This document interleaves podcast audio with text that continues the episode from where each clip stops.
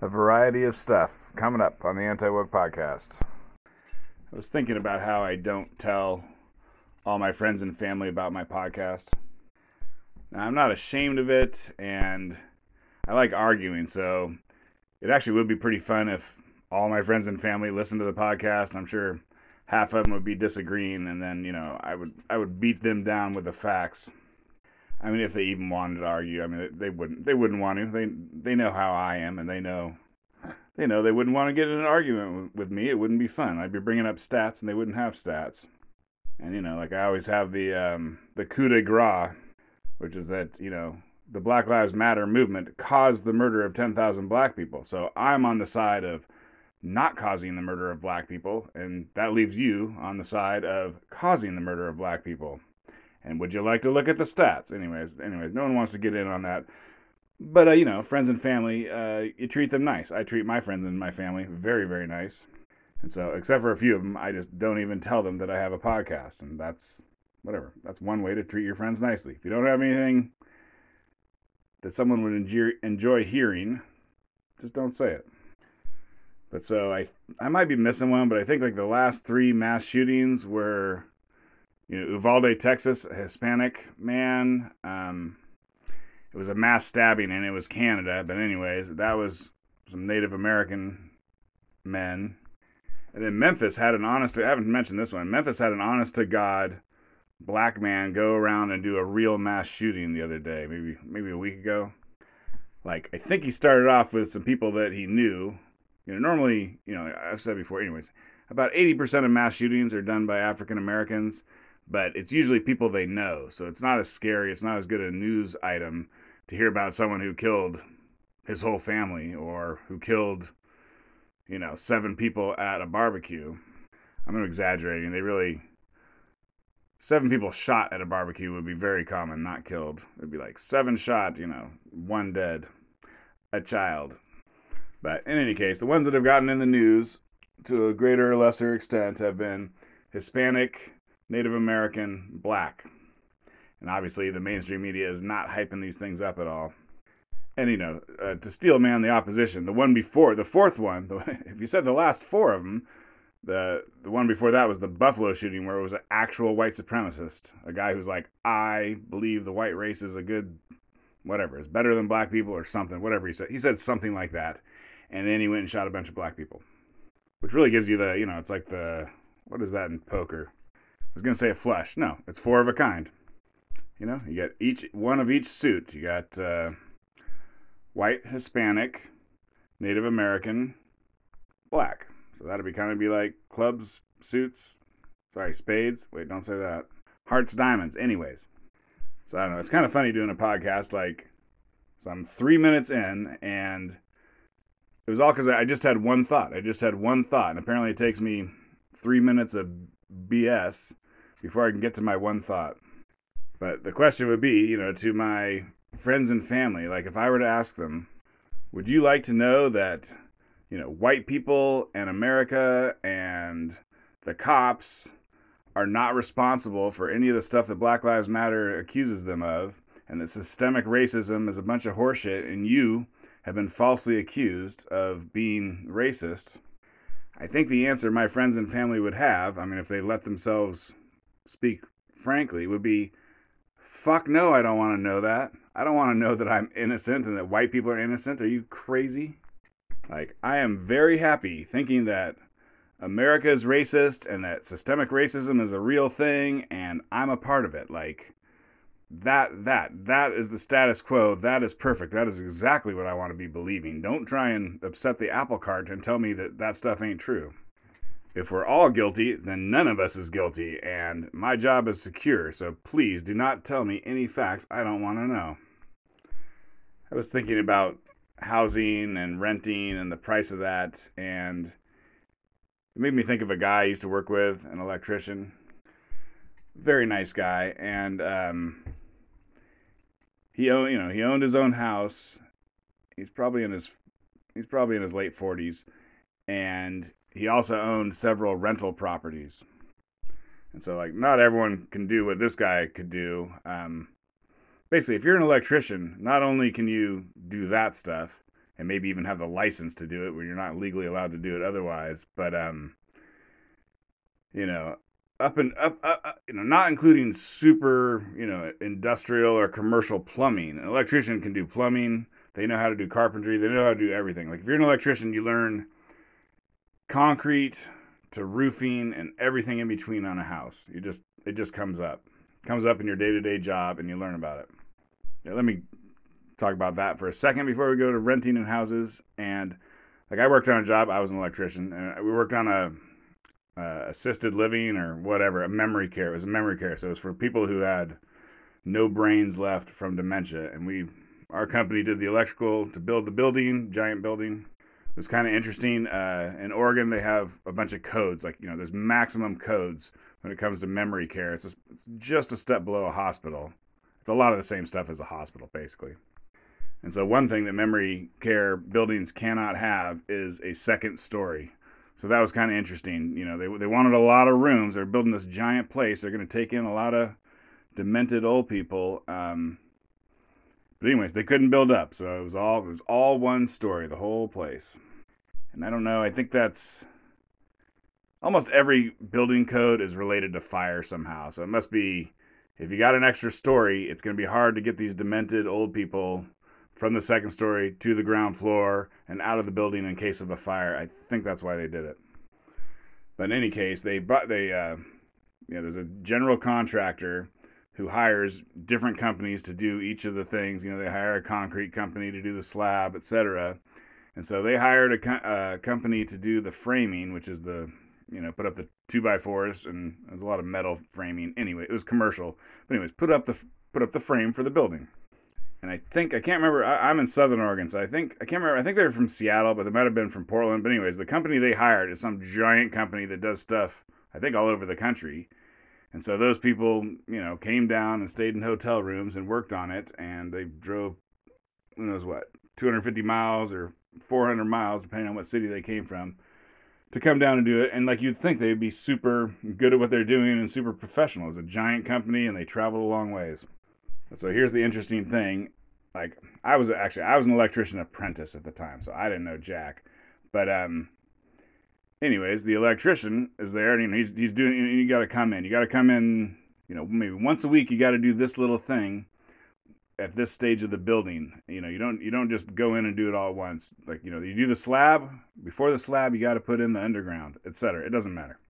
But you just occasionally go there instead of staying there the whole time and so the electrician in charge of it was like, you guys are doing the framing all wrong. Like, not wrong, it was going to mess up the electrical, but like, you guys are not going to pass the codes. Um, you're doing the framing wrong.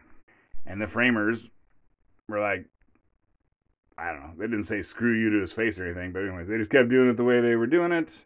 And then the building inspector came and he's like, You got to tear out all this crap. They had to cut up all this concrete. They had to redo, you know, a ton of stuff you know, 10 men had to work for a couple weeks or something to fix the stuff that the my my electrician boss told them you ain't doing it right. And I've had similar things happen, not so much on houses, but on commercial jobs and industrial jobs. But in any case, I just tell that little bit of a story to tell you that like an electrician, if you've been doing elect- if you're an electrician after a number of years, you can do it all. And so, one thing you could do is you could be a landlord, like a super good landlord. You you you know what the problem is. You're going to understand what the problem is, and in fact, you can probably just fix the problem yourself. And so this other electrician that I used to work with a lot, he was a you know he had his own house, and I'm not sure. I think maybe he had like three rental properties, and then you know he, he was always complaining about oh he has to go fix the plumbing there. There's a leak in the roof. Anyways, he would just keep. He was the maintenance man also, and he was like super good at it. He's better than the maintenance maintenance man you could hire. But here's the long story short, already too long point, which is that so that guy owned four single family homes. And so one of them he was paying for with his own job, but the other three, the renters were buying the houses for him. And so this is kind of how money talks and bullshit walks.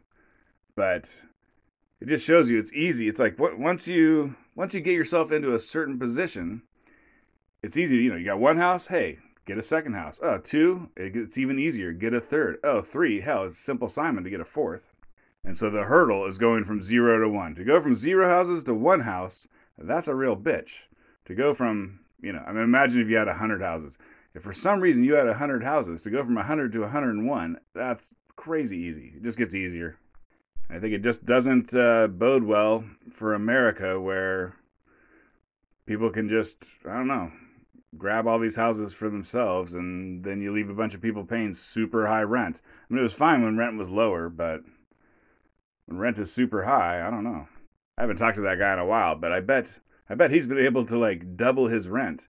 And I'm sure he got a fixed rate mortgage, you know, 10 years ago. So he's like, well, he must be raking it in now. That's that's uh whatever. And he's a hard worker, I'll tell you what. He gets up early, he works all day, and he goes to bed and repeats it. So I mean, he kind of deserves it, but boy, you got to you you got to get up early and you got to start 20 years ago to beat this guy. There's been some new news in the BYU Duke volleyball hate crime hoax story that I mentioned the other day. Uh, African American volleyball player said that they were screaming the N word at her during a game at BYU in Utah. BYU is a Mormon school, I think. Maybe she thought, you know, these fucking Mormons are a bunch of racists or something. That's maybe why she made it up the story. And as I mentioned before, it's impossible to prove a negative, but uh, so BYU, like the first day or whatever, the day after it happened, BYU came out. They made a statement. They had someone get in front of the crowd at BYU and say, "We will not stand for racism. We, you know, we, we racism is running amok, and we will not stand for it." And that's all standard fare. But here's the interesting thing.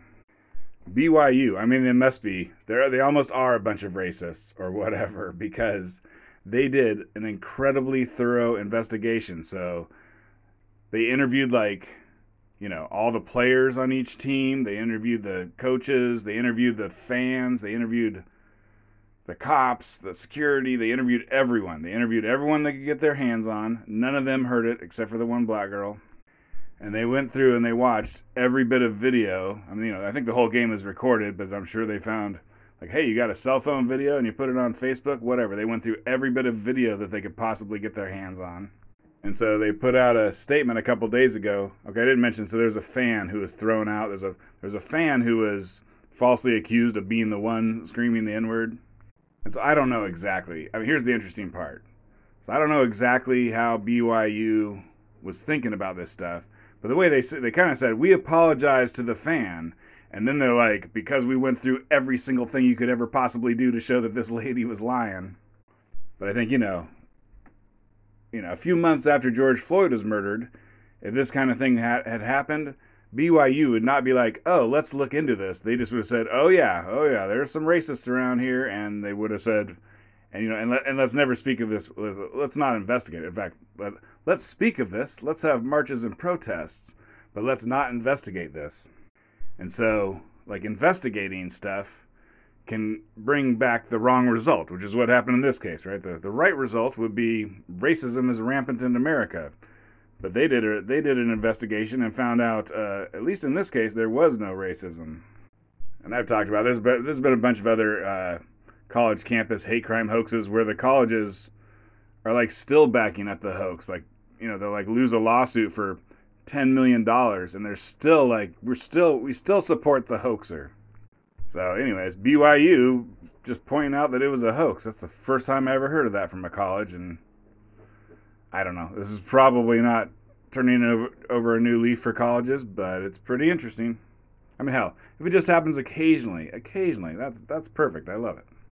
Uh, and I guess last time I talked about it, I didn't know as much. So apparently, her godmother is someone, you know, is a black woman, old black woman, who's uh, running for office somewhere and but she's a big dog on Twitter, and she has like a history of, you know, white this and white that, whites are evil.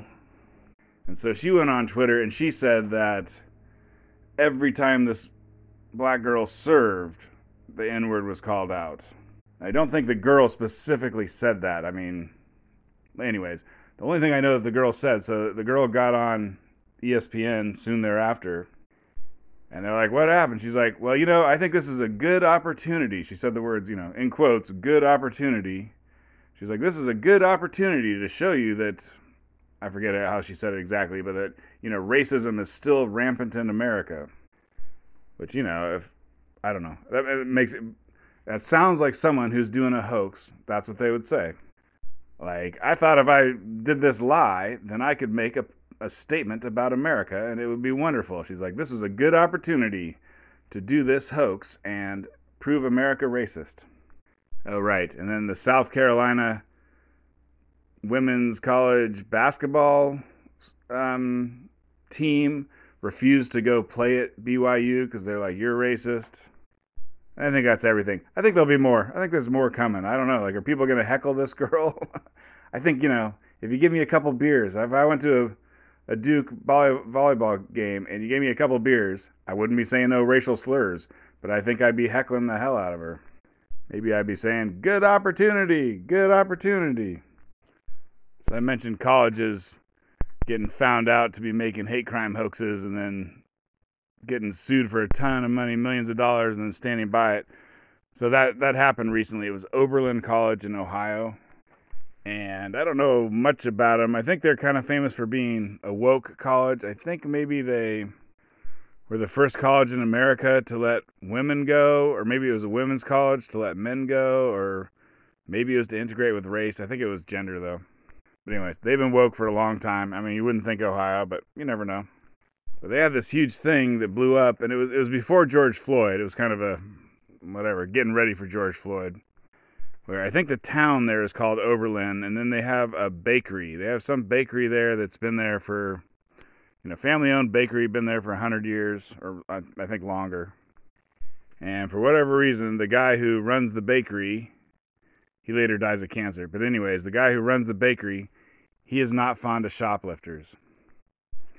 And there was a podcast. What what podcast did I listen to about this? Okay, it was honestly with Bari Weiss. Good podcast. But anyways, the way that podcast goes, it's like NPR. It's like an anti woke NPR where they tell it like a story. So basically, I've already ruined like the fact that the guy gets cancer is that was one of the punchlines. So, anyways, if you don't, if you if you want to listen to it in the best way possible, stop now and go listen to that. I'm sure you'll just keep going here. But anyways, the guy who runs it, he's not fond of shoplifters, and he just has a rule that uh, every shoplifter they turn him into the cops. And so I think three black students went into Oberlin. They like stuffed a bunch of wine up their shirts and then tried to buy one bottle of wine or something with a fake ID. And he's like, that's fake. And you got a bunch of wine up your shirts. And so they ran out of there and he chased after them. I think they got to a park. I don't know. I don't know. Got to somewhere. It was him, the three black kids from Oberlin College. And, you know, they say that he was the one attacking them and that he's the evil villain. And then he says it was them beating the shit out of him.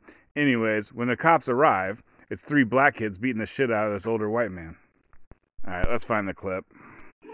And okay, as soon as I figure out what's going on, why isn't he being arrested? Because he atta- he held me, and there are witnesses that can confirm that he attacked me and choked me. That's what every street and chased me. That's what everybody's writing. Uh, uh, so why am I only being arrested and he's not?